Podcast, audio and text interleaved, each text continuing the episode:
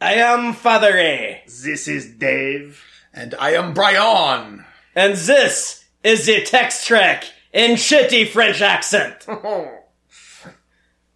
Okay, we can stop with that.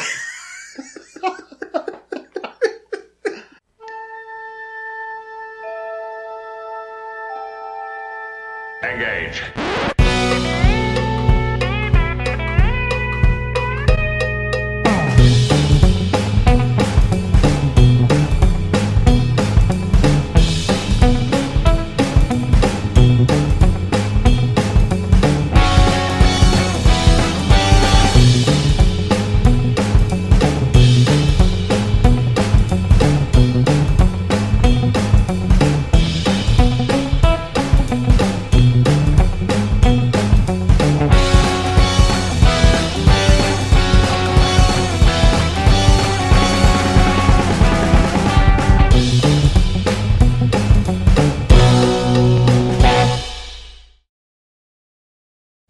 Welcome back to the Starship Texas for the 95th installment of the Tex Trek podcast, the home of Star Trek fandom from deep in the heart of Texas, where we talk all about Star Trek all the time. And tonight we're talking about Star Trek Picard Season 1, Episode 5. We will not continue with the horrible French accents that nobody wants to hear. And if there's anyone who's actually still listening, we'll cut that out right now, so don't worry. The, you know, uh, anybody who's listening on audio cannot appreciate that Father is wearing an eye patch in perfect imitation of of infiltration uh, action figure Picard. Yes. Uh, assuming they, like in the '90s, make a figure of it. That would be so cool if like the Kenner toy line came back just to make this, or no, uh, Playmates. The, uh, I'm thinking of the other Star franchise. Sorry, if play the Playmates toy line came back just to do the uh, infiltration Picard, Free You know- Cloud Picard. I want that toy. Funko will probably do it. They'll probably make a pop of it. Oh, they make a pop of everything. Um, but yes, this episode, Stardust City Rag. Uh, the I guess halfway point. We are now after this episode halfway through Picard season one. Oh, that's uh, cool and yet sad. cool, cool, and that they also they, like they made it this far, and uh, the, the show's clearly a success. They haven't dropped their ball in any big ways. You know, might like minor complaints here and there, but uh, but uh, they they're they're doing it. But we're also closing in on it. Well, we're each just going to give a quick uh, opening statement and let y'all know how we feel about this episode, just our general impressions, and then we'll go into incredible detail to break down all the rest of it. And uh, I'll change things up and go first this time. And uh, just my general reaction to this uh, this episode probably has more of its own identity than anything we've seen on Picard so far. And this episode went both very, very dark and very, very fun And kind of a, a weird way, which might be a little bit of a, a, a, tonal inconsistent type thing. But for me, it overall, it worked. Uh, I had a, a good time with it. And I did question some of the, the darker sides of it, but the show did a good job of putting in justifications and explanations for that enough that I was still able to uh, enjoy the ride through those those valleys of of dark grimness, and uh, I, I came through at the at the end of the ride uh, happy with the experience. Who's up next? Uh, Dave, why don't you go last, and we'll let Brian go next. Very dramatically put. Yes. Um, I really like this one. Uh, it, I, I know I keep saying that. It kind of feels like each one is like, oh, this was even better than the last one, which is a great TV show to be watching where everyone is better than the last one. That was Father Reed's discovery approach. Yeah, that's Yeah. how Discovery season two was largely for me up until they dropped the ball at the ending when everything didn't tie together like I wanted it to. But uh, yeah, I, I I thought this this this episode left me just kind of stunned emotionally and intellectually at the end. I was like, "Whoa, I I gotta I gotta sit down and think about that for a bit." That was a whoa, like Yeah. a roller coaster. I, I didn't mention that, but I was for sure shaken at after watching the end of this episode. For Yeah. like the next like day, I was kind of like, that's all I could think about was like the, the impact of this this ending. And, and, and, and, and I have to ask: Are y'all just basically talking about like what happened with Doctor Jurati and uh, Maddox, or are you talking about Seven of Nine, or both? Uh, the For me, mostly Seven of Nine, um, and uh, yeah, mostly her. Same here. And it also worries me because they did a great job setting up this mystery where I'm just overwhelmed and going, oh my god, I have to know what could this be? What could the explanation for this be? And it worries me because I know a lot of times TV shows in this modern era are better at setting up the, uh, the mystery to, to keep the audience invested and they draw that out and then often have a shitty payoff. right. The, and they really need a strong payoff for this, or I'm going to be very disappointed. So I'm That's true. I'm worried about that, uh, but hopefully the show can pull it off. But but Dave, what was what was your take on this? Um, I can't remember. I think last week I think I had somewhat mixed feelings. This week I have mixed feelings as well. Um, I um, I think that there was a combination of uh, like on one level, I actually really liked that they did an episode that had some lightness to it and reminded me of in ways of classic TOS episodes like a piece of the action or Trouble with Tribbles, where they were not afraid to kind of have some fun. Uh, that um, my my issue was actually less the tonal disparity, you know, with like torture scenes, which was a little weird, uh, and and more that I sort of felt like some of the things in it f- didn't feel super Trekky to me. Uh, the station or the, the the planet that they were on, Free Cloud, um, f- reminded me almost so much of some of the, the different locales in, say, the video game Mass Effect. Um, that that kind of weighed on me. I sort of like I didn't like Seven becoming a a vigilante. Just seemed like kind of to me an uninteresting development for the character, like a kind of an easy crowd pleaser sort of twist. Um, and I and I thought that the villainess of the piece was a little cartoonish. So so like when the end of the episode, I think the stuff that kind of weighed for y'all in kind of like maybe in a positive way in, in the sense that you were turning over in your head. I was kind of turning over in my head in a negative way. I was like, nah, I don't know about that.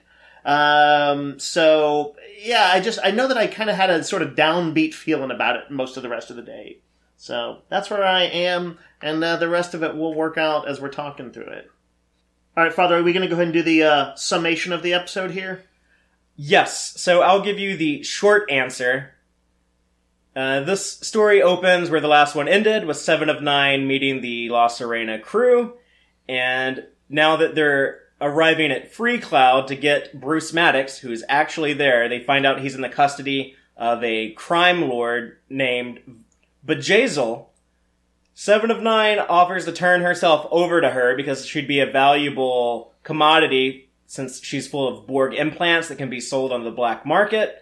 But it turns out Seven of Nine has some history with Bjayzl. She was out to get revenge on her because she was responsible for the death of Voyager character Icheb.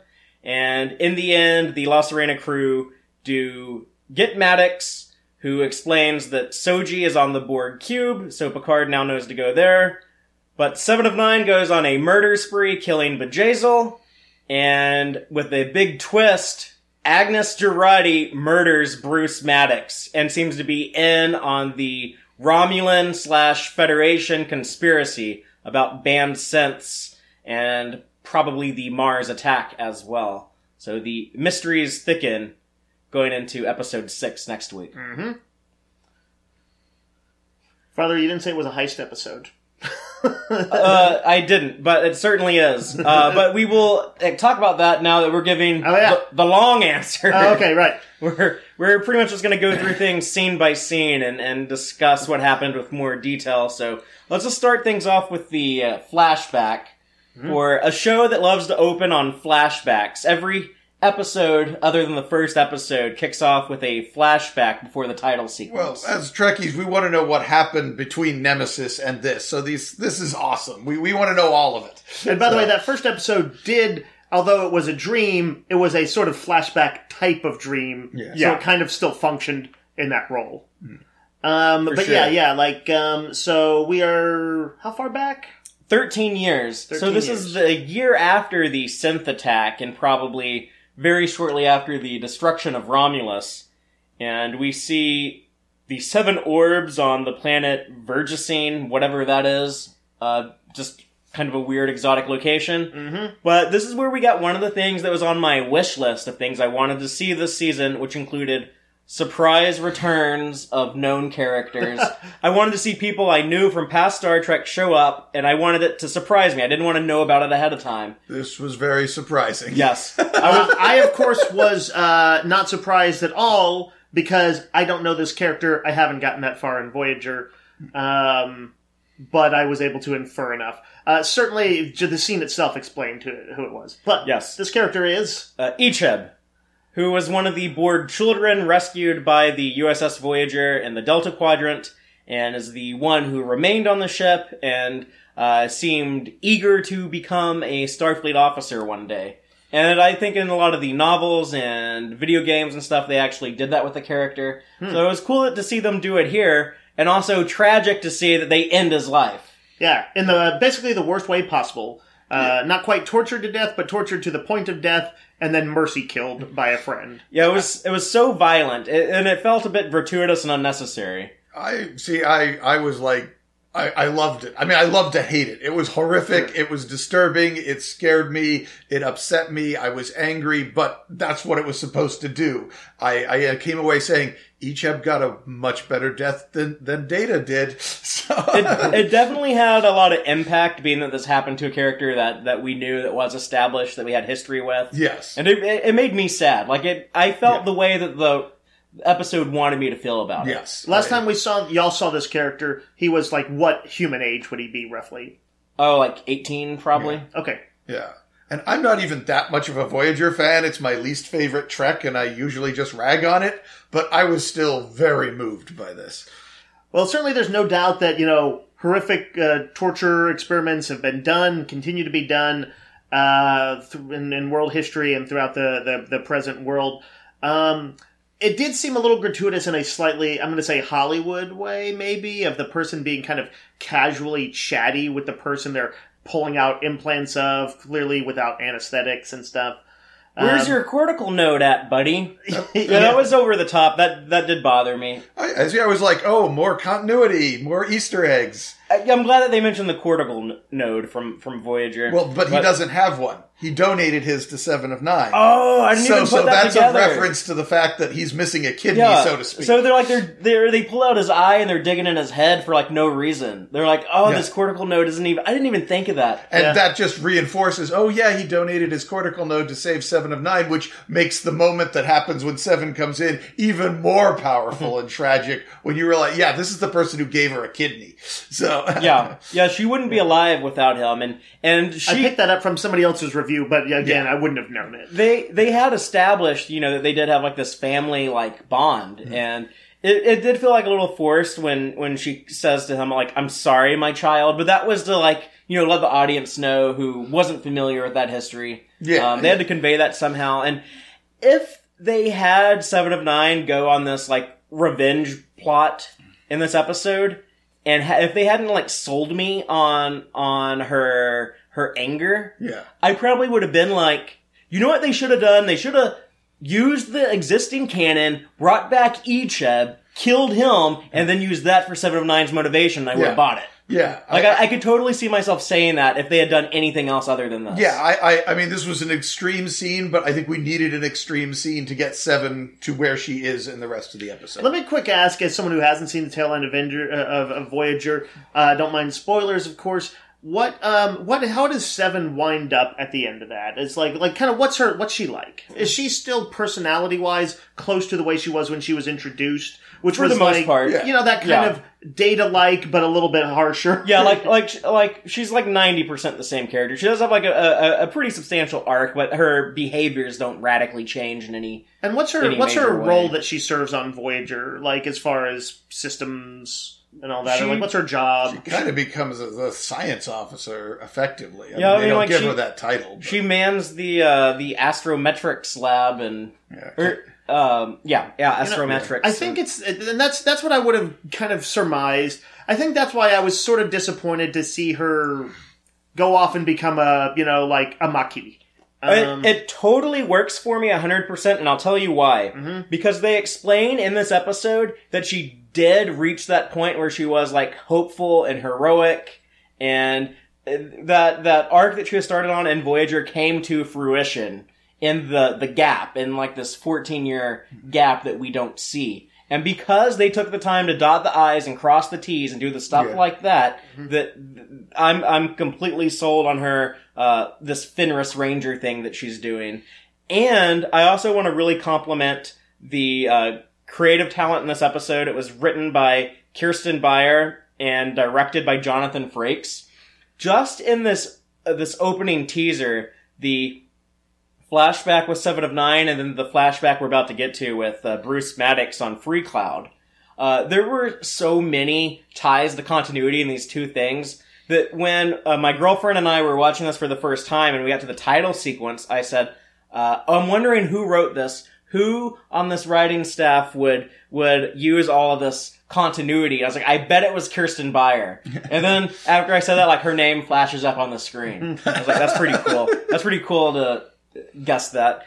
Uh, and this episode is full of a bunch of Gorn eggs, as we're calling them now, that, that we'll get to later. But I mean, this is someone who wrote Voyager novels, who like intimately understands these characters, Seven of Nine and Icheb. Have- They've like lived in Kirsten Beyer's head before, uh, and and it is it is sad to see Icheb killed here and not be used like some of like those novels have used them or Star Trek Online uh, has has used them, I believe.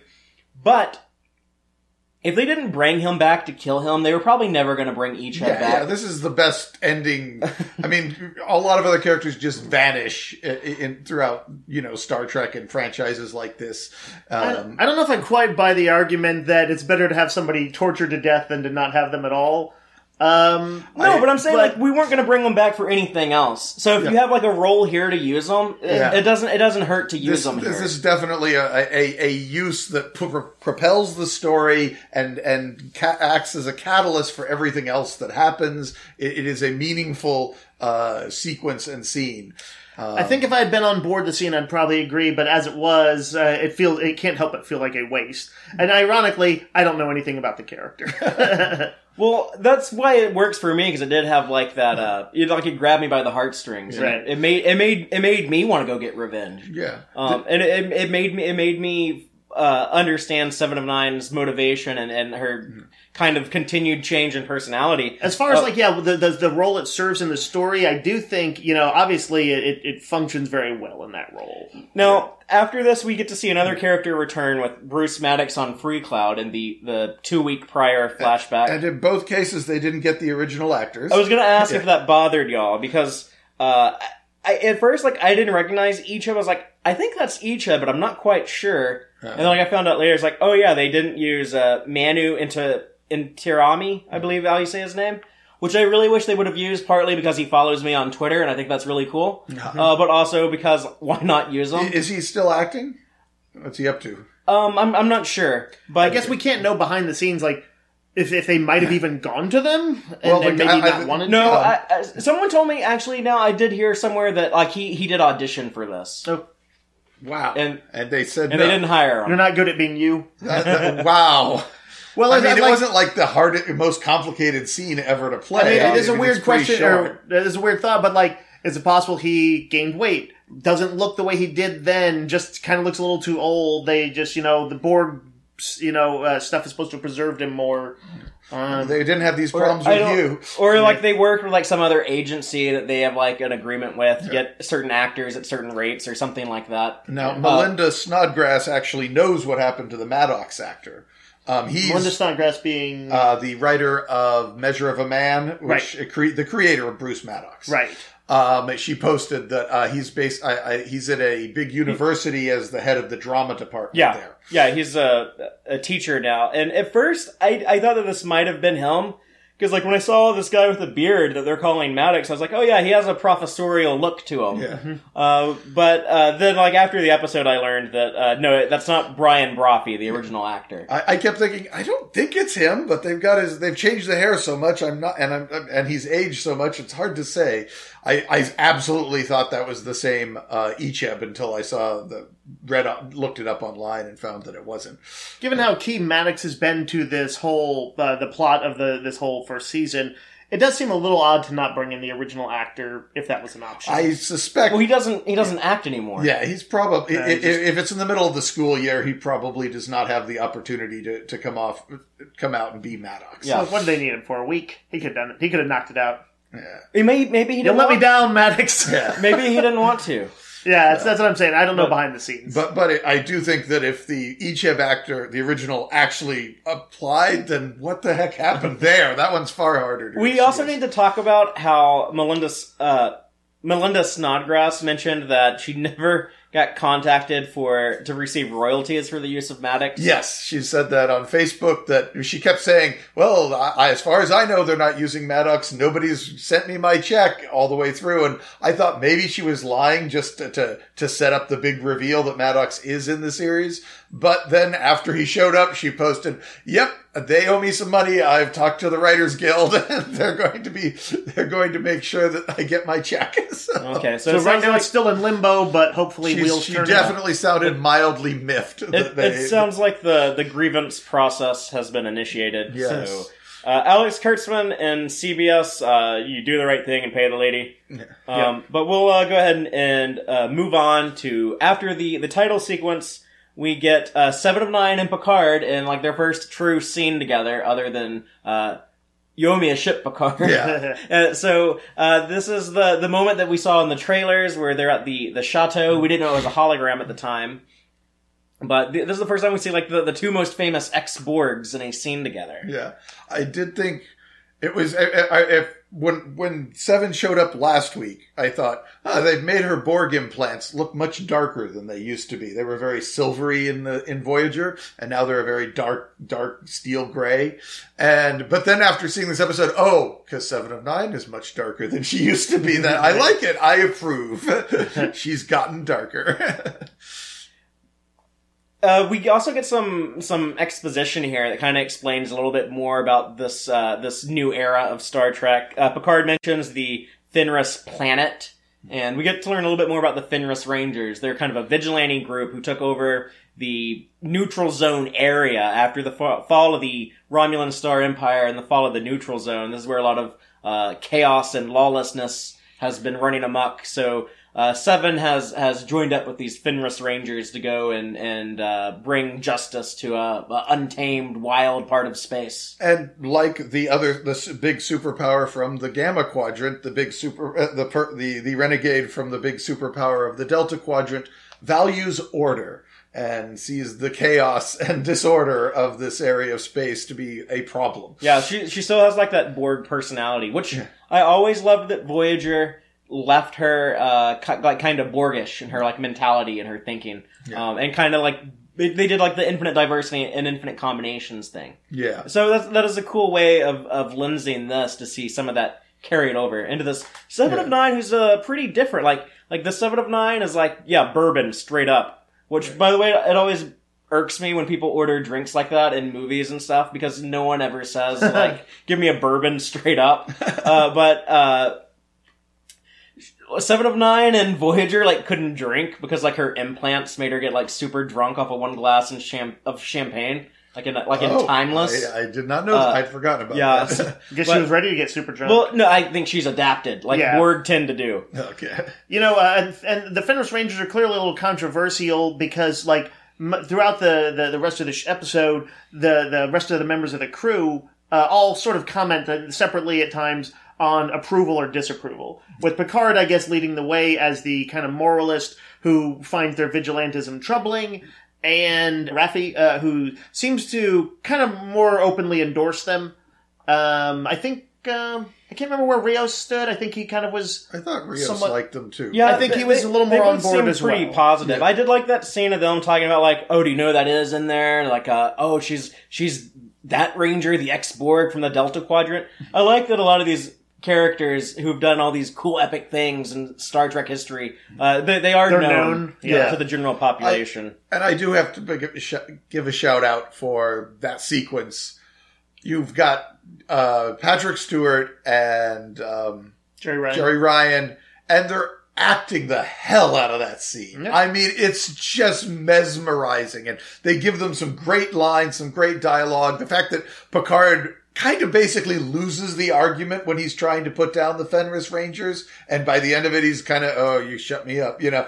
Uh, that was just brilliantly done. I, I was like, think- "Wow, I could just watch these two forever," you know. and they get another kind of a bookend at the end of the episode, which I think had some of the some of the best dialogue in it, Oh, where they talked yeah. about getting getting through their Borg experiences. Yeah, I definitely want to talk about that when we get to it because that was a scene I'd been wanting to see for like 20 years. Like literally, always thought, wouldn't it be cool if we got Seven of Nine and Picard in a room together? yes. Mm-hmm. And do y'all think that they know each other before this episode, or do you think they've they've only just like read about each other and know each other through rep- reputation? I got the impression that they might just the way that like when he appeared, she appeared, and he said seven of nine. Uh, it, it sounded like he had a little bit of familiarity, like he's maybe met her at some functions. Uh, you know, maybe he was there when Voyager got back from Delta Quadrant, and you know had some interactions at the time. You know, in a sort of formal capacity. I, I could see him. What? There's a Borg on Earth now. I might uh, sev- two of them if you count Icheb. I might have to go visit these and make sure this is going to be cool. You know, Yeah. I could I could see him making a point of at least checking in on them once he, he hears that Voyager is back in town and that they brought two Borg with them. And Jeri Ryan has talked about how uh, Seven of Nine has probably faced a bunch of like Borg discrimination. We definitely see some of this here in places like Free Cloud, but I can imagine there would still be a little bit of that like back on Earth and i even within the Federation. Yeah. And- Well, I think I felt like action figure heist heist action figure Picard uh, on Free Cloud was leaning into that uh, as part of his villainous role was like being very prejudiced against her. Yeah. You could argue that he was maybe working out some of his own anti-Borg sentiment, but I think he was supposed to be just really doing it for the role. I I think he was just taking his own inner monologue that he has about himself and saying, "This is what would." Uh, this is the cruelest Right, thing he I was- could think. yeah. This he is was like, she's things I- damaged goods. these are the cruel things I think about myself. I will use that, and and and Makes that's sense. how I took that's that scene. absolutely what I thought was Yeah. going on. Uh, let's talk about getting to Free Cloud, Yes. and uh, they apparently don't have ad block on the La Sirena because they're getting they're getting spammed with holographic pop ups. I think uh, I, I bet on uh, on uh, Free Cloud you cannot block the ads. I think I think that's like uh, the price of entrance into this uh, lawless zone. Where I think I remember in their promotions they were saying it has like high security and uh, what else did they say? Um, uh, that it was um, keeping secrets. Uh, that those were big things there. I, I did like how they're okay. Everybody, we're going to planet capitalism. Brace yourself; it's going to be really awful. Uh, they all get like a customized ad, except for Elnor, Yeah. yeah. who uh, maybe like they figured out like oh this guy has nothing to trade. Um, Well, but presumably, the, if, I think that effectively there's galactic cookies on the others, and Elnor has been off secreted away. he doesn't have any. He doesn't have any browsing history. There's Yeah, no, yeah, browser no browser history, for history, it. Yes. what, what did you guys think of the red Bolian? I like that because Bolians are blue, so I like that as like a cartoony mascot. See, I'm like, oh no, we're doing the, what we did to the Twi'leks in Star Wars. Now Bolians come in all colors I- instead well, of just blue. I think that that might have just been like a cartoon character used as a mascot in advertising and not an actual. But we've we've seen like green Bolians. And uh, humans come in different colored yeah, skins. yeah, it wouldn't so be. I, I, just don't want to see like forty different colors of of, of Bolian like Yeah. they've done with the Twi'leks. no, I in like them Star having like Wars. blue and green. And, Is, it, uh, is there a pushback against uh, multicolored Twi'leks? I just I thought once every once they started it, they couldn't stop. And oh look, I've come up with a new color for a Twi'lek. It's, it Yeah. seemed like every every Star Wars I thing guess had when to have Star their Wars- own colored Twi'lek. Star Wars being so visual uh, in a lot of ways, I can, I guess, I can sort of see how that happened. I mean, it's not the thing I hate most about Star Wars or anything like that, but I'm I'm not sure I want to see the Bolians go. Oh, down I that- could name a that bunch of path. Things I hate about Star Wars more than that. Like But what? We'd we'd be here. We'd be here all night. Just name Because three right now. it would it would liter- it would literally be fifty percent of that franchise. All right, but let's But- move on then. Um, And speaking of Bolians, we've got Mott has set up shop here apparently. yeah, he's free- um he's franchised. Yes. And, let's remind people who are like me and might not remember who the character is. uh, Mr. Mott, the barber from the Next Generation. Who was played by at least two different actors, Yeah. I believe. Would y'all, what So would y'all just anyone- estimate how many appearances And- did he have on the show? Uh, half a dozen. Okay. But anyone who's complaining about like the actors being recasted here, uh, that is a Star Trek tradition going back to 1986. So I don't want to hear anyone bitch about it too much. You can say that you preferred they'd use the original. I get that, and I'm actually in agreement with you. but that's a kind of a dumb criticism to hold over the show. You When Star Trek than- has done that so many times. You can go earlier than that because of Saavik. That's exactly what I was talking about. Is that 86? Yes. I thought it was earlier. Or 80. Or no, that was 84, my bad. Yeah, I was about to say Star Trek 3 was earlier than that. So, But she shows up in 86 also. yeah. but- All right. And Star, we're talking about Star Trek 3s and 4. Yes. But I said threes like there is two of them. Three singular and four.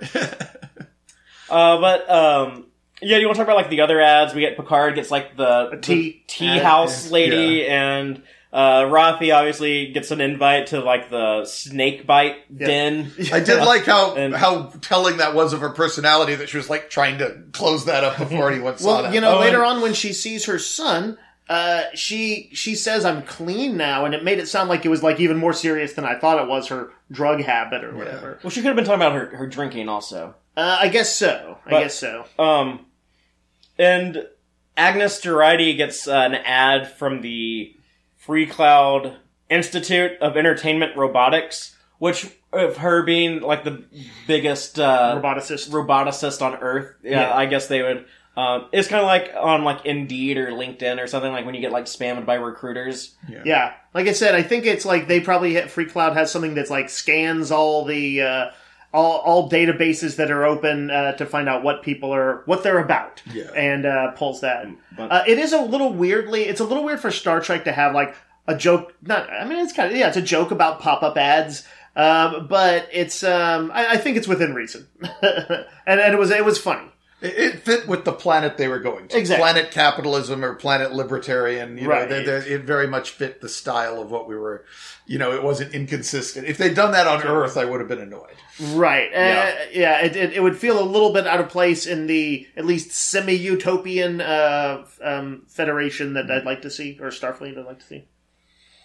But before we, we set foot on the planet, we learned that uh, Bjayzl is the, the big bad of the episode. She's the one that they're going to have to deal with to get Maddox. She's trying to trade him to the Tal Shiar. She's like essentially a crime boss. Yeah, she's a, a loan shark and has like a, a small army of minions that are on her payroll. And And and sells uh, poached um, Borg bits. yeah, If this was Mass Effect, she'd be that would be Omega, and she would be Aria, uh, the uh, the crime boss of Omega. Uh, by the way, I thought that uh, I, I her name bugged me throughout because it's so close to the internet jokey uh, term vajazzle. I don't even know that familiar means. this. It was a it was a thing. If you in the social medias uh, many years ago, I'm going to say like ten years ago or more. Uh, have you ever? It was uh, v- vajazzle is a portmanteau of vagina and the bedazzler, that thing that people like affix like rhinestones with, uh, because people were as a weird uh, trend. Rich people were doing this uh, to their uh, private parts um, uh, with like little gems and things like that. Um, anyway, it was a it was a running thing online, and her name is just way close to it, uh, to the point where like you mispronounced it as Vajazel at some point, and I- so that's all I hear when I hear it. Uh, I'm curious to hear if anybody else felt the same way. Okay. Well, I would hope most people out there aren't demented enough to think about such things frequently, like like Dave is. But uh, Yes, I having heard something on the pop culture is pretty crazy. We, we all need to be pure, like Gene Roddenberry. yeah, he would never stand for such things. No. But actually, my bigger issue with her was that she was a little cartoonishly, cacklingly evil. Um, uh, so that was my my main thing. Yeah. Um. But I don't. I don't mind. I don't need every character in Star Trek to be super complex when they're just such a small role like this. But I did love. Uh, th- this had a little bit of that TOS pulp to it, Mhm. which we don't get a ton of in more recent Star Trek. Mhm. And I thought she kind of contributed to that vibe. I'm done with that. Um, we also learn about the Beta An- Anari character, Mr. Vup, who's kind of like her. a new alien. Yeah, if like if she was a Bond villain, she like if she was Goldfinger, then he would be Odd job. Odd Job. Yeah, he's a He's like uh, the top enforcer. big hulking lizard man, and the species has a very uh, powerful sense of smell, where they can, Yeah. among other things, tell if you're lying. By One thousand two hundred fifty-three olfactory sensors, and they can smell not only what you had for breakfast, but also the last person you had sex with. Would you have been Which- happier if it was uh, one thousand three hundred like forty seven? Yes, they haven't dropped. they haven't dropped to forty-seven in this entire show so far, as far as I know. I mean, maybe they did. and It was just real subtle. I think I would have caught it by now. You probably would have. Um, but they do this cool little heist movie thing that is kind of similar to how they've edited earlier episodes of Picard, but they're explaining the heist at the same time you're seeing flash forwards to like the heist and execution. Mm-hmm. Yeah, or rather, the way I think of it is the the rest of the thing is taking place in the present, and we're seeing Well, flashbacks to Either the, either way, like yeah, it's it's the same effect. It's nebulous. It's a cool kind of it's a cool vibe. I, I I don't know if it's specifically used in like the Ocean's Eleven movies, but it feels like the exact kind of thing that's probably been used in heist movies. They before. used it when they did a Ocean's Eleven episode of Deep Space Nine. Before all the, the remakes of the original Ocean's Eleven, when they when they did their Vegas casino heist, they did a the same Mm-hmm. device. Uh, it's it's effective and and and kind of energized by the uh, composers. Uh, I don't, I don't I can't quite remember how the music worked, but it was kind of a, like an energetic, either suspenseful or slightly jazzy themes. Um, Yeah, we, we should talk about what the actual plan is. Is that they're looking for a broker to arrange a deal with the Tal Shiar, so that or the that is say, but Bjayzl and, and, and her her crew, they're trying to turn Maddox over to the Tal Shiar. So they decide to disguise Rios in this pimp suit yes, to be one of the uh, facers who take like these types of jobs, but instead he's going to arrange a trade with uh, French pirate Picard, yes. uh, who's th- this colorful disguise that They do Picard comes up explain why that, that that in this on this uh, planet that the larger than life uh, looks are to sort of keep people from mixing up the the gangsters. Yeah. And, and interfacers. And to add that extra flair, they tell him he needs a feather in his cap, and he literally sticks a feather in his It cap. was Seven who suggested that, which I also thought was entertaining. That she was the one who thought the Had feather. some style. Um, the the idea here is that they're going to turn Seven of Nine over to Bjayzl, who is going to want to get to these Borg implants when she sees a scan of her, Yeah. and that will uh, allow them to get Maddox and uh, continue their mission of finding the Sister of Dahj. and that's where we get our DS9 reference. Yes, when the fake credentials that Raffi comes up with for Rios, uh, they kind of have like a, a recommendation, uh, a reference on his resume from Mr. Quark of Ferenginar. So I'm thrilled to know that uh, that Ferengi is still out and about, and I would love to see him or learn more about what's going on with him at Well, some point. he's got a franchise now because there's a Quarks on Cl- a Freecloud Yeah. too. It'd be so cool if he like you know gave them some false identities or something at some point. If not in this season, something to play around with maybe in the future. Um, by the way, was there was there notion as they swapped Maddox for Seven of Nine? Was there notion that basically they then leave and Seven just breaks out? Or I don't know if they explicitly said it, but I presume that they weren't going to permanently turn her. no, over. they had a, uh, a Oh, they were going to beam her out. they had a pattern enhancer uh, hidden on Seven of Nine that they said no one would be able to distinguish this from your Borg implants on scans. Right. So we can use this to double cross them and beam you back at the last minute. right, right. And let's just talk about also like when they're like gearing up and getting disguised. Let's talk about Elnor in the way of absolute candor and how he has such an innocent lack of concept of deceit that And literally, after they've been talking about it for a few minutes, he's like, "You're all lying." Uh, yeah, a little slow to catch that. How kind did, of Drax Drax from Guardians of the Galaxy esque. Yeah. I love the idea of Elnor uh, and the the philosophy of absolute candor and how they can use that going forward. I feel like he is going to be the Spock or Odo of the show, who's kind of like that the the weird outsider, and I love exploring this this concept.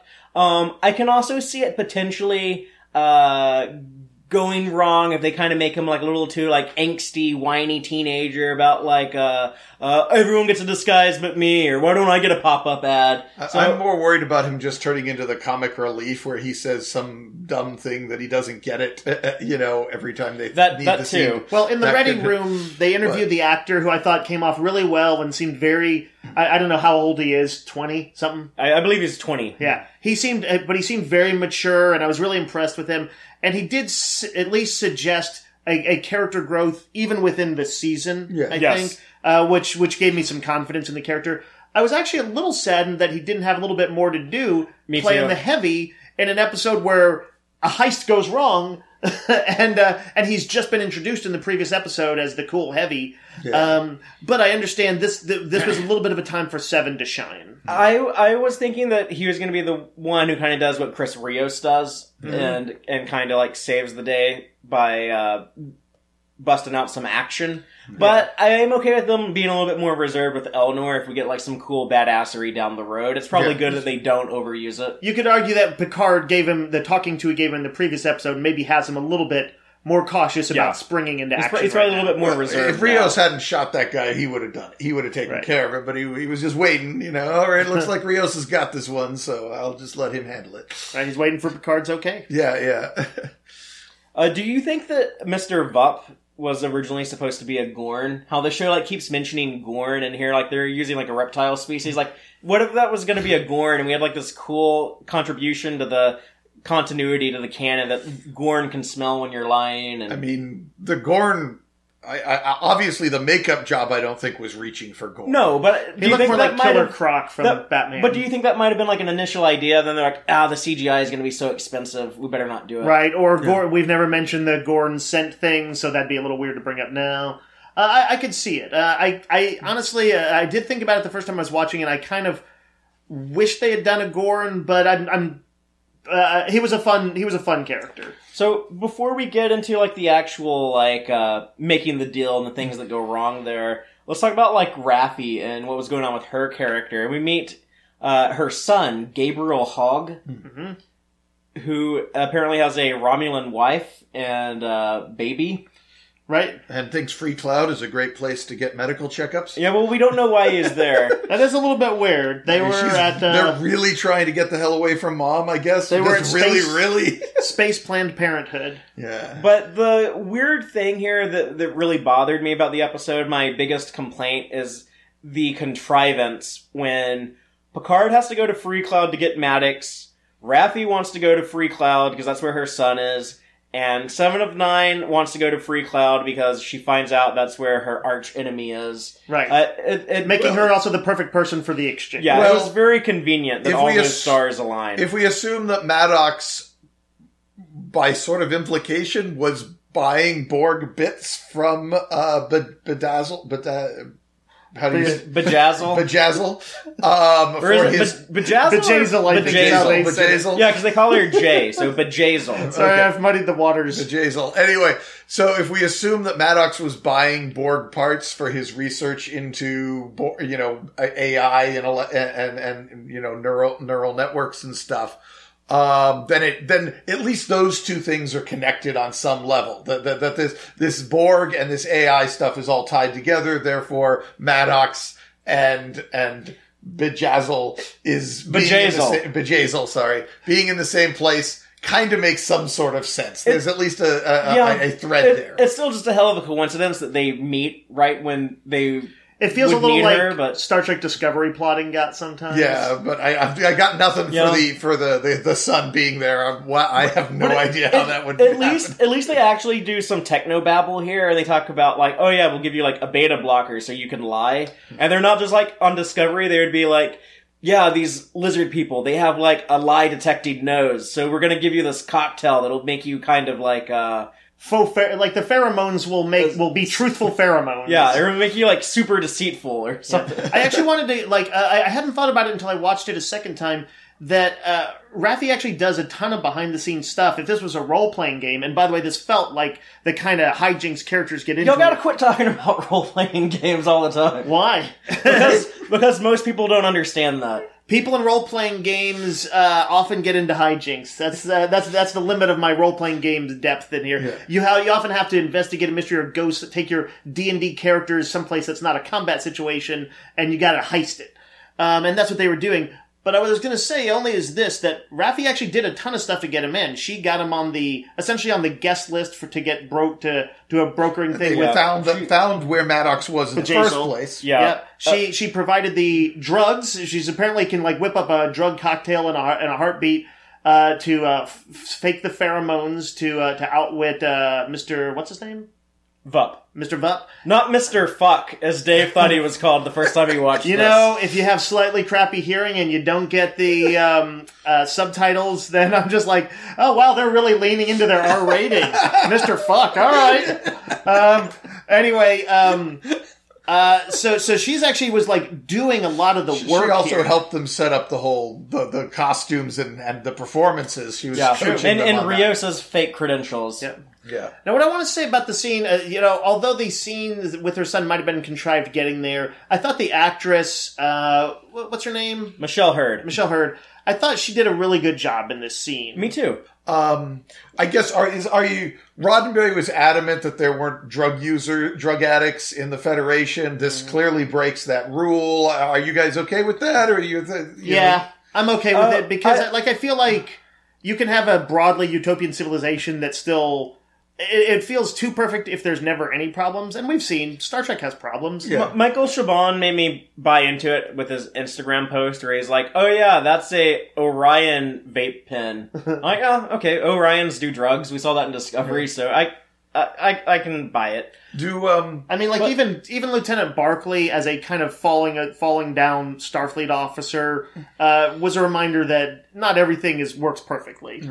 now? Do you think we're ever going to find out what got her, uh, what drove her to becoming an addict in the first place. I, I think they've already kind of explained that with just like You know, it was just like getting she's- fired and all that stuff. Yeah, she was pushed out of Starfleet. She no one believes her weird conspiracy When- when theory, and her to- son has has kind of like pushed her out of his. Well, no, they said that she had the addiction before. her Yes, son. that's what, what I was what I was Yeah. about to say. She she was Picard was kind of fixing her, and then Picard quit and left, and she fell back into it. I Yeah. didn't quite I didn't quite catch that. That's So- interesting. So, what was the thing that put her there in the first place? Not her messed up family. That was a, a that ca- Yeah. an effect of the. Of in that the case, I guess I hope they do show that at some point. Yeah. I, um, But I think like the conspiracy theory part played some role in that. I love how when she's talking to her son, who we should mention by the way, I heard he's played by Cuba Gooding Jr.'s real life son. So And after you mentioned that, uh, assuming that is true, I, I, I saw his mannerisms in the performance, Yeah. and, and, and I thought he did a good job too. Cuba Gooding Jr. Jr.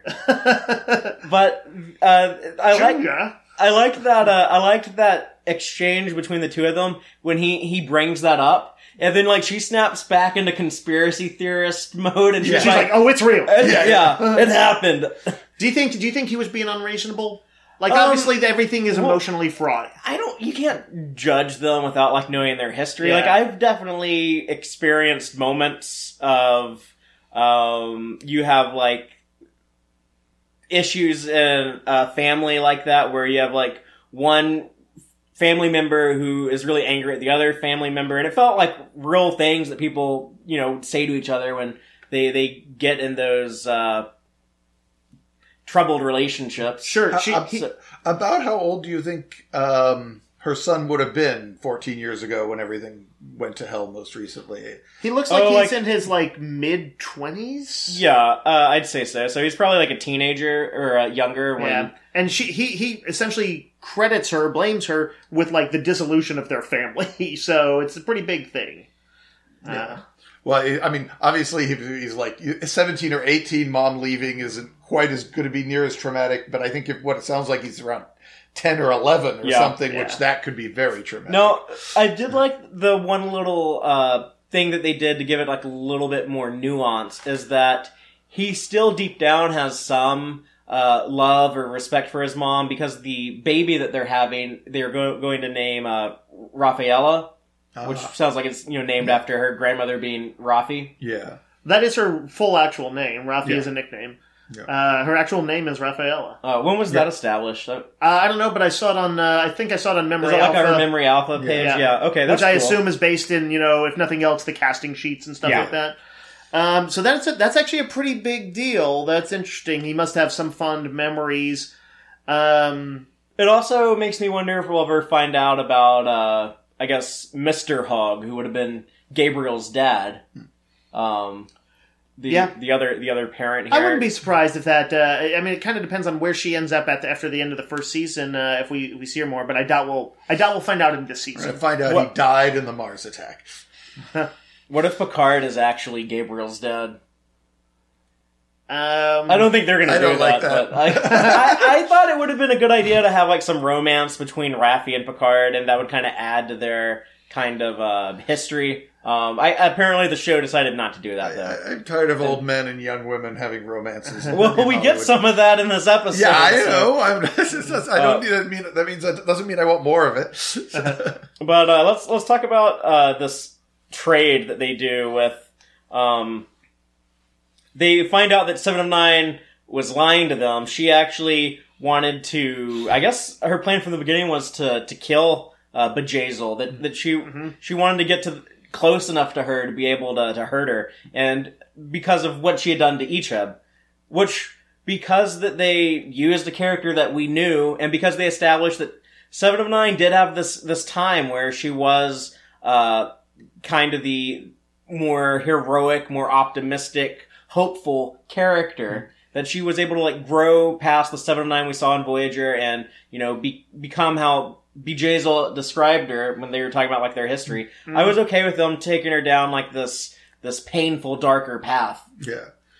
No, I, I liked it. Um, I, I love the reveal of how they handled the reveal of her or her actual plan um, in the thing with uh, with Picard's little line. You know, to, he's answering uh, Elnor's question, but he's looking at Seven as he does it.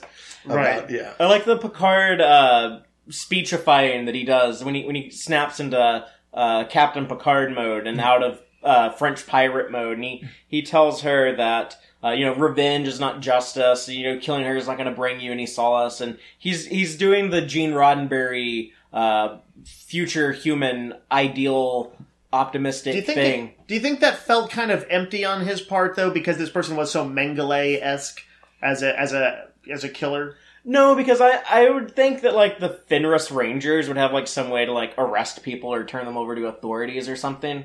So I think Picard was probably like encouraging her to like take that approach. Yeah. Um, since it is his show, it felt a little weird to me that the episode I, I felt was kind of like a little more on uh, uh, Seven's side here and was like, yeah, this person needs to die. you know, like we've seen how awful they are firsthand. Uh, it, it's it did feel like a Deep Space Nine sort of moral conundrum that was meant to lead you down a path of shades of gray. So his kind of moralizing felt a little it felt a little toothless to me, and I, I think I found that was one of the things I sort of found disappointing. a- again, for me, it felt like Kirsten Beyer actually uh, doing the extra work to make to make me buy into all the other stuff. I, I needed that moment. I needed Picard to uh, give that speech when he when he did. I mean, you think there should have been a better Picard speech at that point? Is what you're saying? Uh, I feel like he's actually kind of shown the ability to sort of look the other way already in this episode. Uh, you know, he, he's decided that the Federation was downright, cri- or Starfleet was downright criminal in its actions some years ago. Uh, when he was signing up with Rios, uh, and Rios, uh, he, he said that he, like, uh, what what was it he says about, like, not informing Starfleet of his plans, or what, he, or not needing anybody to check, what was it he says? You know what I'm talking about? When he needed like a off the books ship. Yeah, basically, like he's already doing sort of off the grid Well, stuff. I think that was to hide from the Tal Shiar more than anything. yeah, uh, I guess I just felt like, um, well, uh, Seven of Nine was about to wreck his plan and put everybody's lives at risk. So him being upset, I totally get.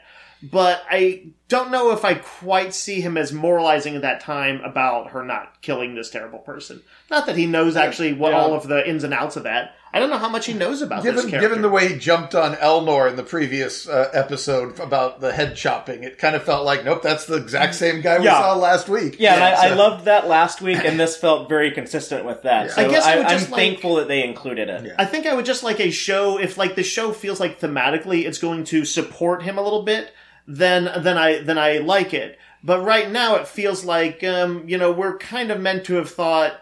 Uh, even Wil Wheaton, when he was doing the Ready Room, said that he felt he was justified uh, Elnor and uh, chopping that dude's head off last week, and I think a lot of the audience is going to feel the same way. Um, so I'm almost worried more that thematically that the Picard show may somewhat turn its back a little bit on his principles or make him feel dated for them. Um, and that's going to be one of those things that I won't know for sure until We're, the end. we're also in the middle of the season, which, given it's one being structured largely as one giant story or movie, this is the point of where we're heading into the darkest area of the story. Fair so enough. that if, there's a point where Picard should look like fallible and weak and his out of tou- out of touch and out of date, this is where we're going to start Yeah. cranking. But I, this was- I, I still don't. I still don't feel that way. I don't. I don't think he's coming off as out of touch and and outdated. And we get Seven's line at the end about not wanting to disillusion him. That no, we can, I'm not going to break Picard. That's why I did it this way.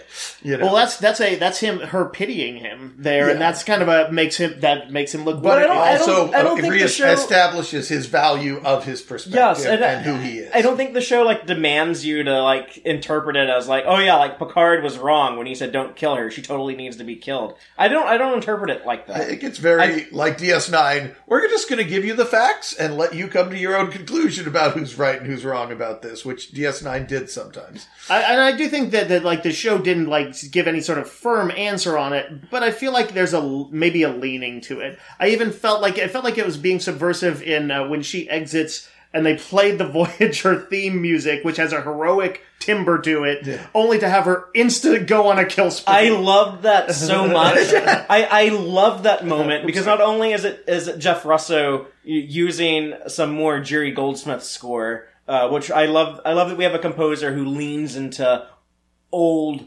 music and brings it back, just like he did with bringing back the ba- Balance of Terror of Romulan theme Yeah. of all things. Uh, I'm I'm looking forward to him doing more of this.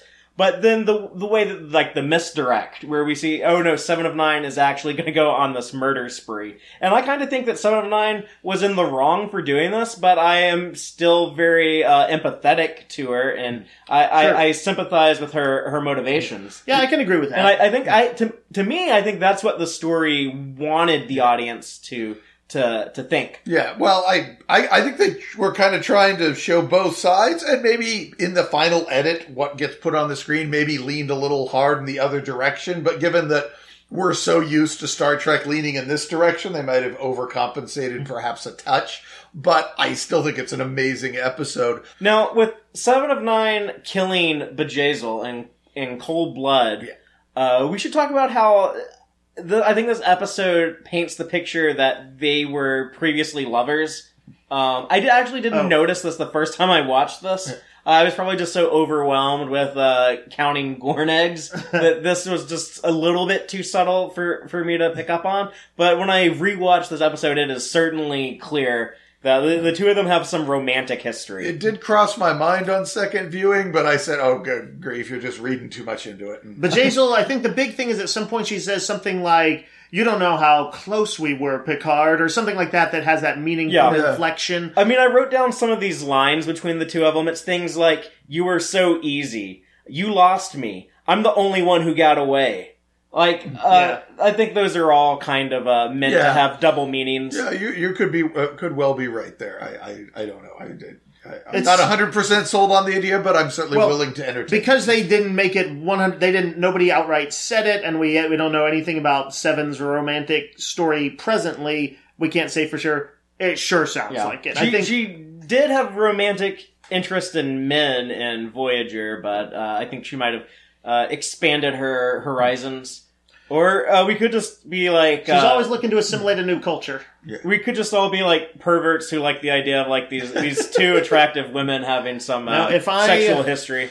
Uh, just uh, you know, when they drop hints like that, it's not for nothing. Yeah. Um, uh, I did want to say about the uh, heist that led up to the uh, to this confrontation that it is a very fun TOS style thing with uh, you know for sure Captain Rios uh, like that the actor playing him and his kind of pimp hat going undercover was I felt like he was having the time of his life uh, doing this character. Picard, Oh. Patrick Stewart was having the time of his life as a black suited French villain that looked like he could have come out of a Bond movie, all in black leather. Yes. Uh, I really enjoyed all of that stuff.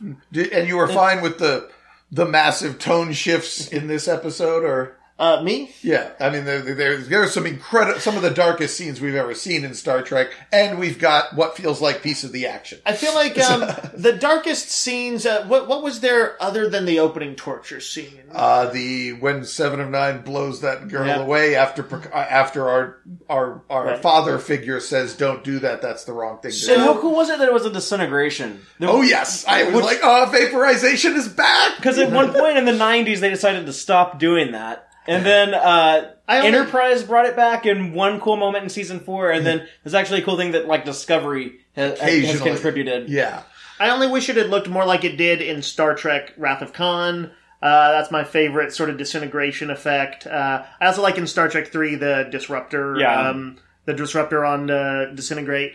But um, you know those scenes, I guess, bookended it, and I, I think I had more problem with the Seven of Nine shootout. Um, that uh, for for different for the reasons we discussed before than I did because of the tonal disparity. I don't mind it having some tonal disparity, or rather, or just like saying like, okay, there's some lightness, but this is remember that this is serious at the Yeah. beginning and the end. All right. I'm okay with that. it didn't bother me, but then I watch a lot of Doctor Who, which goes from horror to comedy back and forth, like like whip giving most people whiplash. So Yeah. um, I wasn't sure how other people might have viewed it. tonal tonal disparity for you. Any Oh, I mean, problems? like I, I noticed it was there, but I, I liked that it, the story was bold enough to go in both of those Alright. places at the same time, and I thought it did both of them well. Yeah.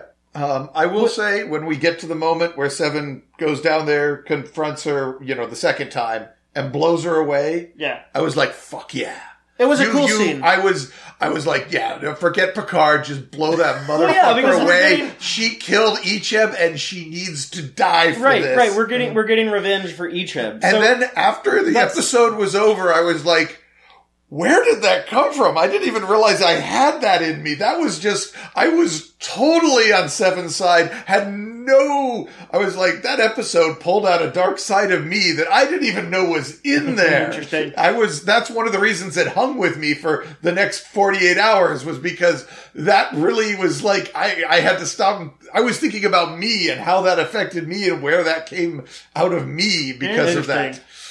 Interesting. it also helped that that she looked so cool, dual wielding those guns. you know how hardcore Seven was? She appeared, took out the immediate guards, um, killed uh, Bjayzl, and then waited for the other guards to show up to kill them. Yeah, like- she probably like- could have gotten out before she, then. she wanted more of a fight. Yeah. but it's also like as a Fenris Ranger, I guess part of their responsibility is to take down people like this. yeah, she was like, I might as well clean it up. Yeah. Um, you know, speaking of the Fenris Rangers, she gives Picard her, uh, I guess, literal calling card. It's Yeah. like a little communication device to be able to, to reach her. In case he ever needs a vigilante. Which So- kind of means she's probably going to show up before the end of the season, right? Again. If you need help, just call. So this is a seven of nine Fenris Ranger. You think she's going to do the uh, Gandalf uh, arrival at Helm's Well, Deep look, we've on the Borg cube? we saw we saw seven of With nine. an army of rangers, you mean? Yeah, look for me at the- I, I would. I at would the be dawn. down for that. I'd be down for that. we saw Seven of Nine in the trailers for the show before it premiered. Uh, the things I remember seeing of her was her next to like some mutilated Borg parts, her shooting two phaser rifles at the same time, and her saying, "What the hell are you doing out here, Picard?" And we've gotten all of that in this episode. Uh, I don't think she's going to be in a ton more. Um, but I think they intentionally planted a seed here to bring her back. I would think before the end of the season. Yeah. Um, I guess it's possible that they might save that for some time in the future, but I, I, I think it was it was so deliberate that they probably already have that planned out and are going to use it. The weird thing about so that Picard will have to once again compromise himself and bring in vigilantes to do his dirty work. no, he's going to do what you said you wanted him to do and have the ability to like call in all these different favors and bring in people that he knows to. to I didn't help want out. him to bring in the murder squad just because he wants to make, help the murder If squad it's out. Jeri Ryan Murder Squad, I'm okay with Yeah. it. uh, I'm sorry if this like evolution of Seven of Nine didn't work for you, Dave, but but I love it. and after seeing it, I don't think I would have it any other way. This is my favorite Seven of Nine episode. So And she's she's one of my favorite Star Trek characters. She's my absolute favorite Voyager character. Which, like Brian, it, it isn't my favorite Star Trek show, but I I, I think I, I I found more to like in it than I, I think he did. Uh, but Seven of Nine is, clearly a highlight for me. Like when I'm watching the first three seasons of Voyager, uh, I am always kind of like, okay, like some of this is really good, but it, the show gets so much better when Seven joins. I had like a massive like uh, kid crush on her going back to like uh, 1998, I guess. Um, I, I was I was like in love with Jeri Ryan for uh, half my life, and I I really really really uh, am am thrilled to see her back, and that conversation we get between her and Patrick Stewart about uh, m- maintaining their humanity, yeah, like oh, reclaiming that was their so humanity. good. I I wanted that like literally for for uh, like over twenty years. I've wanted to see this conversation between Picard and Seven. I thought that was probably my, that, in a weird way, that was maybe my favorite scene of the episode. Yeah. Um, I had such negative feelings to Voyager, and I'm actually rewatching it, at least some episodes, and finding there's more to appreciate. But uh, that that when people would say, "Oh, we should," we never got a seven of nine Picard sh- scene, and I'm like, "Ah, Voyager was crap. I don't need to see that." Now that I've seen it, I'm like, "Oh my god, that was so good. What was I thinking?" um, that was yeah, amazing. And it's something I would have thought just a, a few years ago. Yeah. Uh, as recently as as four years ago, I, I probably would have thought like that'll never ever ever happen. Not not in the, not with the actors. I mean, maybe in a novel or a Yeah. comic, but um, Well, well, they they've met in the other stuff. Like they're Yeah. like there there's literally a comic book about the two of them coming together to fight Borg. I did like that Seven got some real clothes. That they didn't put her in the They, cat they, suit. they got her out of the cat suit, suit. Yeah, that was that was a relief. which I It's I pretty cool. She looks like she's from Firefly now. I, don't, I don't- I don't really mean that as flippantly as it sounded. They look cool. I mean, they could have said, "Oh, well, she's the Fenris Ranger, and here's the Fenris Ranger Batgirl costume," Do and you they could have is- gone leaned into the Do you, you know yellow spandex or whatever. if Do you think that wanted. is actual like Fenris Ranger gear that they all kind of had that sort of like I don't want to say almost like a kind of a cool desert raider look to nothing them? about it screamed uniform. No, I- to I me. think that's just I- I what think- she wanted to yeah, wear. I think they, they probably wear what they want to wear. Yeah, In fact, I would think it would be lame if they show more Fenris Rangers now and they make them all like dressed like how Seven was dressed here. Uh, that's, kinda what like- that's what Ishara Yar that's a the same- zillion years ago had. They had like a, a rebel group with a with uniforms. It's, it's the same stupidity of having like uh, establishing a desert planet where you have your old space wizard wears a robe because that's what like a bunch of people on this desert planet wear, and then later you make all the other space wizards wear like the same brown robe. Oh, and uh, you think we need to stop making RPG references? like like show your third Star Wars for the episode.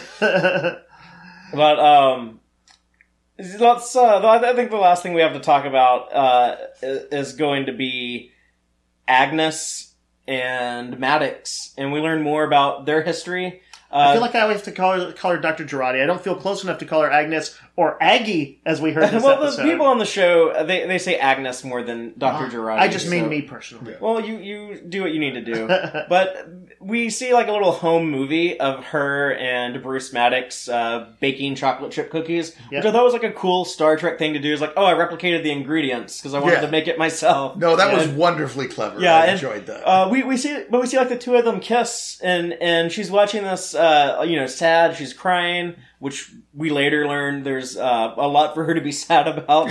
um, but uh, so yeah, so we learned that uh, yeah, she had this romantic relationship hmm with her boss.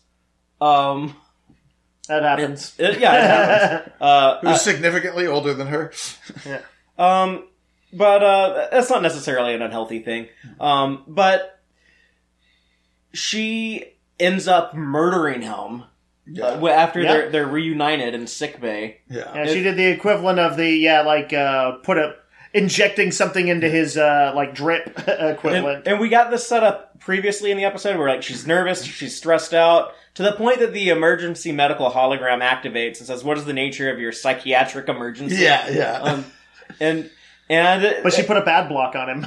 yeah, well, I mean, like it happens again uh, here when when she is is doing the murder, but it's like the dialogue they gave her where she's and, and the way that Allison Pill performed this, it totally conveyed absolute reluctance and how she is so tortured and says that she wishes she had never learned what she's learned, but she's so terrified of whatever this Zhat Vash secret with the AI, whatever Commodore O told her uh, outside of the Daystrom Institute that one day, it, it is is so terrifying that it, it's it's making her kill this man that she loved. We presume then that it was something more than showing her like a Zhat Vash YouTube video of conspiracy theory stuff. Yeah, no, it was there's- something convincing. And the the fear that I have here is that they're setting up this incredible mystery that just like it shook me to the core when I watched this the first time.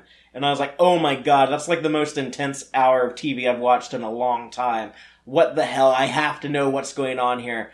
But it's setting up an e- extremely difficult thing to deliver on. And, and this needs to be a huge payoff or I'm going to be extremely disappointed. So, Father off mic, we uh, you you had mentioned that po- the possibility that the Commodore is Vulcan.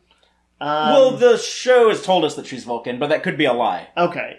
But I do think that if she did a uh, mind meld with Dr. Jurati, that's one of those few things where I could buy that she was she saw something as so truthful and so convincing because she was seeing the truth of it as it was in the in the mind uh, of uh, Commodore O. Yeah. That it was that it would be enough to influence her. Yeah, if, if she was, look into my mind, see that I'm not full of shit. Yeah. This is undeniable, and you're gonna have to accept it at face value. Because I'm not sure what else she could have done other than it's some queer, crazy magic prophecy stuff. Well, that's and what I I'm don't want to saying. get This, into that territory. this is gonna have to be like a hell of a payoff. So I'm a little worried. I'm a little worried going forward. Yeah, I had figured, oh, she's been brainwashed or under mentally controlled or something, and that that's why she was going to kill him because I figured out she was going to kill him pretty quick. But, um, but no, she's she's a true believer as far as how it's portrayed. She believes the secret, and Yeah. she Yeah. believes the secret requires Maddox's death. I don't And think anyone saw that coming. I, no one saw that. Like, well, oh we yeah, had guessed she might be traitorous. Right, Yes. but no one thought like, oh no, she's actually like uh, still like a good guy. She's still like a good person, and what, Right. and she's actually just been convinced that oh my god, this guy needs to die. The Zhat Vash are actually onto something uh, that that is is terrifying. Uh, I don't think anyone had predicted that. Yeah. No. So No. it was kind of cool that uh, the, uh, everyone kind of had like these theories, like, oh, I can see it coming. She's going to be a traitor. No one predicted it like this. Yeah. True. And, I and think she's that's good- carrying, it does seem weird she's carrying around this horrific secret and it's all bouncy and chipper and making jokes about space and stuff like that if she, if this is supposed to be such a burden for her. Uh, you know, she She's was mainly hell- doing that in the, the previous episode, and I I could almost see that as nervous energy as she's trying to figure out like when it comes time, will I really be able to do it? Yeah. In this episode, she was straight up anxious and kind of nervous about She- everything. If you go back and watch like the first two episodes with her, she's uh like a pretty confident person, you know, talking to Picard. Um, she does immediately come off as like a little bit off kilter after the conversation with O. Mm-hmm. As soon as we see her after that, she's always I guess she was still kind of like calm and level headed. We had that conversation with Rios about the emptiness or not emptiness of space. or when she but- told Picard that she's coming with a, she's coming. He, he's Well, taking well, her. no, like, she was pretty confident there. No, she seemed pretty freaked out when she like walked in on like the the chateau fight with the Zhat Vash. yeah, like- but she, but when she was trying to convince Picard, when she's like, "You're taking me with you," Yeah, when she's giving her resume to him. yeah, she seemed pretty convinced at that point. yeah. Um, Yeah, but there, Um, there's definitely been moments here, uh, post O, we'll say that Yeah. that she does she does come off as uh, she herself is a little shaken. Yeah. So, Uh, well, th- and, and a lot of like you know how how good a job they did with the writing and, and all of that. We'll we'll have to see exactly what she learned before we can kind of fully Yeah. judge it. Yeah, yeah. I did wonder for a ship this small, what's the name of the Picard ship? The, the, La Sirena. yeah, the, for a ship this small, it has a huge sick bay. Yeah, that's what That I is a hell of a. That's a bigger sick bay than I think. What than like some of the ships in the show have had, uh, like some of the enterprises have had. I think. But I think they've said that they like this ship, that, like the sets that they've built, Yeah. like kind of like connect together, like the actual size of the ship. Yeah, And, and maybe the maybe it's dual use. Maybe that's also the lunchroom or something back there. But uh, because there was a table with chairs. I, I was surprised at the at the set. Like I'm surprised like they didn't just like show them doctoring them up like back in the the cargo area or something. Yeah.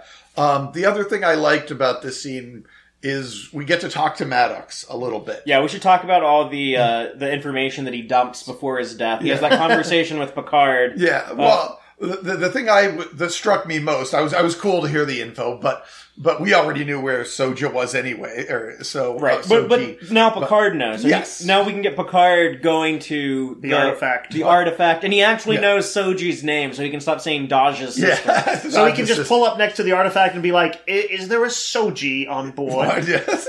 Pardon me. Do you have any Soji? Or if he wants to be sly about it, is there a Soji on board?" uh, this time I shall wear the eye patch on this eye. Uh, Who we actually didn't see in this episode. This is the first episode to be void of Soji on the Borg cube. Unfortunately, it was not our first episode to be podcast. uh, podcast to be free of that. Um, but I did like, feel a little glad to not see the incest Romulans. Yes, I did yeah, like no Romulannisters this week. that. Maddox clearly cares about the robots he's built, the androids he's built. He's clearly upset and Oh, yeah. sad that da- uh, Dahj is dead.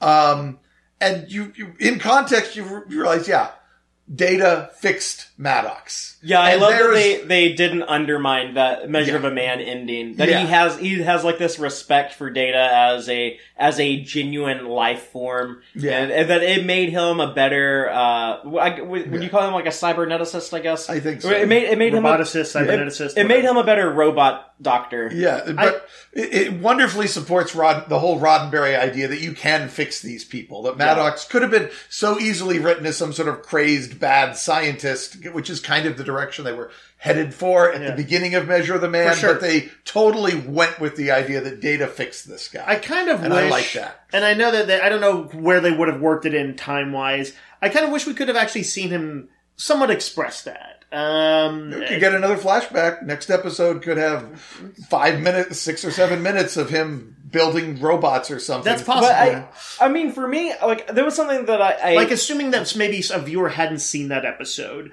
what you know to see how important data is to him right now i don't know if they would have felt it just from what they've seen of the Yeah. character Might um, even get Brent Spiner in a flashback with him. Well, there, there's another thing is that he tells Picard, or you know, he tells uh, Aggie, Yeah. as, as he calls her. Which every time I hear that, it makes me think of like Texas A and M. Yeah. Uh, but um, when when he says uh, your work contributed to this, and uh, but he also mentions like Doctor Soong. Like uh, I guess the intent there is that like he's saying like he used Soong's work from like you know the creator of Data. Yeah. Um, well, the first time I watched it, it made me wonder like, is Doctor Soong still alive somehow? Did he like put his memories in an android body like he did in the David Mack novels? Um, I, I don't know if they want to go into that, but there would be a way for like Brent Spiner to come back and and play Doctor Soong again Yeah, somehow. no, that would actually be fun. But uh, yeah, the um the idea that the the the mom that Soji and Dahj have talked to that was just like an AI to kind of like keep them safe. And that's what like activates them or I guess puts them to sleep if they're in danger. That the reason why they were sent to the Daystrom Institute and to the artifact is because Maddox is trying to investigate what actually happened with the synth ban. The, it seems like there are Romulans and Federation uh, players involved in this. Uh, and the Tal Shiar destroyed his lab, but it, it kind of sounded like he might have sent Soji and Dahj after his lab was destroyed. Um, maybe that's what like ti after the Tal Shiar blew up his lab, that kind of like tipped him off that like, oh, there there might be uh, more than what meets the eye with this this anti-android sentiment that's so uh, prevalent now. Yeah, Raffi and Maddox talking, comparing notes could have been a wonderful scene. Yeah Oh um, yeah, like he might have been like, I'm into the conspiracy theorist shit too, and Yeah. like here here's all I- the the clues I've learned. She's like, here's all the clues I've learned, and They'd be like high fiving, and finally somebody who gets it, you know. finally No. someone who knows about the contrails if this also makes me wonder if if Raffi is on to discovering something, would she be like the next target from from Doctor Jurati? no, that that would be interesting to go to as well. That would be a dire- direction. So, guess we'll find out on that one so But does uh, anyone else have any uh, uh, final thoughts on this? seven of nine TV series. I'd be down for that. Um, uh, because the main thing that I've wanted out of any new Trek is actually for them to pull a little bit away from the action stuff. Uh, n- not ever permanently, but uh, but a little bit. So, uh, somewhat from action Trek movie style. Uh, I think I'd be the lone nay vote on that. See, I would want something that shows how she became the rain. You know, sort of a prequel But she thing. could also that's- do like sciency stuff too. Yeah, yeah. Because like she's they actually say in Voyager that she's probably the most brilliant human alive because she has all that Borg knowledge Sure. still in her brain. I think that's why I, and part of that is why I didn't want. Uh, I, I'm not immediately happy that she became essentially an action hero. Uh, that I honestly, even if she was working with the Fenris Rangers, but was not like some kind of frontline fighter, I'd almost prefer that. Even though it also makes sense that somebody who's a badass Borg person. Well, once she do that. discovered those Batman comics in the database, it was all over. Yeah, and this she had is to my she had to become a vigilante. yes. I'm, I'm gonna I'm gonna try and keep an open mind on it, but it's not the direction I would have chosen for her. Um, so so yeah, that one. Uh, uh, although I was happy to see her back, I thought the actress did a great job. I liked individual scenes. Just uh, unfortunately, the, the, this episode will end up being, I think, something of a misfire for me on that department. Well, uh, we'll we'll see how it develops and how she's used in, in future Star Trek. Uh, she could potentially come back in, in various shows now. Who knows? The, we're in the, the new golden age of Star Trek, and there's uh, endless possibilities. Uh, but we'll go ahead and count up the Gorn eggs of this episode, which Yep. there were a lot of. Um, starting at the very beginning, when we see Maddox drinking Tranya, the uh, beverage of choice. uh, that was on- the one that felt gratuitous to me. That was the only one I was like, really? What's wrong with, with with like certain beverages being like reused in Star Trek? Like I, I think it's fine. Uh, Like Tranya's only shown up what three times. I, I don't know. It, it wasn't like a huge thing, but I, I did kind of roll So my to eyes for a uh, to moment on finish that the, one. uh, the the baseline idea, though, this was first introduced in the episode. Um, the The car- it corbomite maneuver. called? Corbomite maneuver. Balok was drinking it, played by Clint Howard as a creepy looking little kid.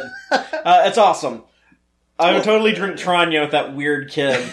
Well, it also seems like it's not a Federation drink. It's not a Romulan drink. It's some the first Federation drink or whatever. Isn't that what she Bal- Balok is from? The first Federation. So It's just how good. I mean, It's I guess good. you could certainly say it became integrated into the rest of society, but it, it feels like an odd choice. to That's keep Balok's back. lasting contribution. Uh, unlike Saurian brandy or something, which is clearly supposed to be popular throughout the Federation. Um, landing on Freecloud, we get a ton of Gorn eggs here. We see a sign for Quark's Bar and for Mr. Mot's Haircut Emporium, as we established. So both of them have apparently franchised. Um, we also see a Dabo table establishment. In the bar, Chris Rios orders a Temtibi Lagoon, uh, named after a actual place on the vacation planet Risa. Uh, so An actual place on this fictional world. Oh, sure, yeah. Yeah. But, uh, I love that he had to be so extra with his order and ask for an, an additional umbrella in his drink. That that really uh, played into the idea of like these facers are all like uh, pimp like, larger than life personalities, very flamboyant. We also in this bar get a mention of Mr. Quark of Ferenginar and also the Breen, a species established in Next Generation and DS9. And uh, those are all the Gorn eggs that I picked up on, but if you saw any other ones, be sure to let me know. Uh, also, I'm trying to figure out why the ship Icheb served on was named the USS Coleman. If you have any theories on that, be sure to uh, comment on our YouTube video or tweet at me or uh, hit us up on our Facebook page and let me know there. And if you have any thoughts about this episode in general, let us know, and we might share those with everyone else next week. Uh, because right now we're going to share some of the feedback we got on last week's episode. So, Dave, what do we have in the subspace transmissions? All right, so a few Twitter responses to uh, Absolute Candor. Trek on the Tube says, in my opinion, the best of the show so far. Some very emotional moments, great action, superb guest performances, and a fantastic cliffhanger. Rachel, waiting for Picard Kirk, uh, says, I loved it. I thought it was only 20 minutes in when it ended, and seeing Seven again was a delight. You know, I think uh, several people have had that reaction on uh, on Picard episodes where they do sometimes suddenly end. Yes, yes. And you're like, whoa, I thought there was more to come. Um, did, did Discovery had some somewhat longer episodes, a little few more hour, Yeah. hour and five minutes. But they also did some that were only like 39 minutes. But Picard has consistently hit like 45. yeah, every they stay pretty true to it. Uh, Rachel also says, uh, also seeing a happier Picard playing with a child was lovely. I agree, that was nice.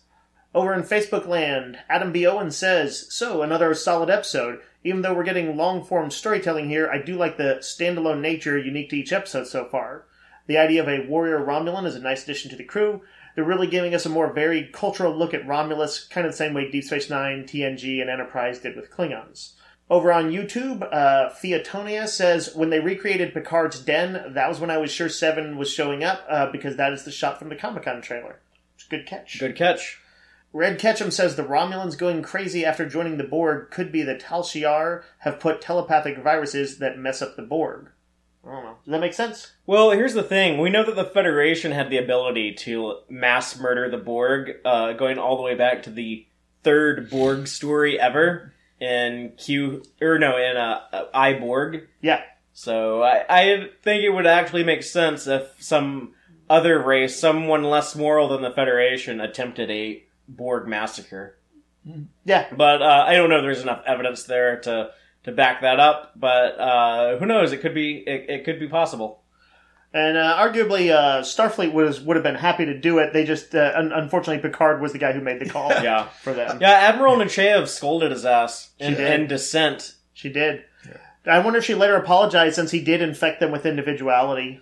um, I don't know. That sounds so new agey. But I, it is it is we, weird they now have ennui. in this in this new um in this new status quo of, of Star Trek. Now that we're uh, decades past uh, where we left off before in, in the Berman era, ex Borgs are a thing. That's like a common thing.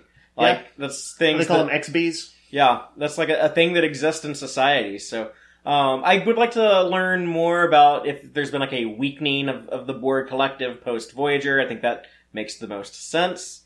Um, but I, I, I would be curious to uh, explore that a little bit more. That uh, like uh, the Borg have kind of become more normal, and now there are uh, fairly common uh, cases of people who have been pulled out of the collective.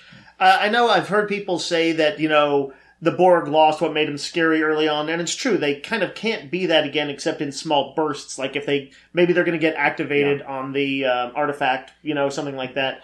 But I like that there's an arc and a trajectory to their story. It makes it feel more real to me that they don't just stay an omnipresent and terrifying enemy forever.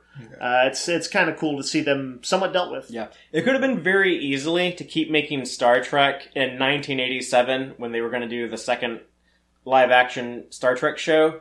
To keep making like the Klingons the big bad guys. Right? And uh, I'm so glad that uh, Roddenberry decided, like, no, that's dumb. Let's let things evolve. Let things change. Let Yeah. this universe grow and alter and alter, just like our real world changes constantly. I like Yeah. this note to end on. Yeah, so we're, we're going to go ahead and leave off of uh, Stardust City Rag, but we will be back next week, Sunday, to discuss Star Trek Picard Season 1, Episode 6 The Impossible Box. Nice. So until then, as always, Live, live long and prosper, y'all. Listen to the Tex Trek podcast through Apple Podcasts, Google Podcasts, Spotify, or at text-trek.com. Like us on Facebook at facebook.com slash text-trek and follow Fathery on Twitter at txtrek. Please support us by liking our videos and subscribing to our channel on YouTube. Thank you and take care.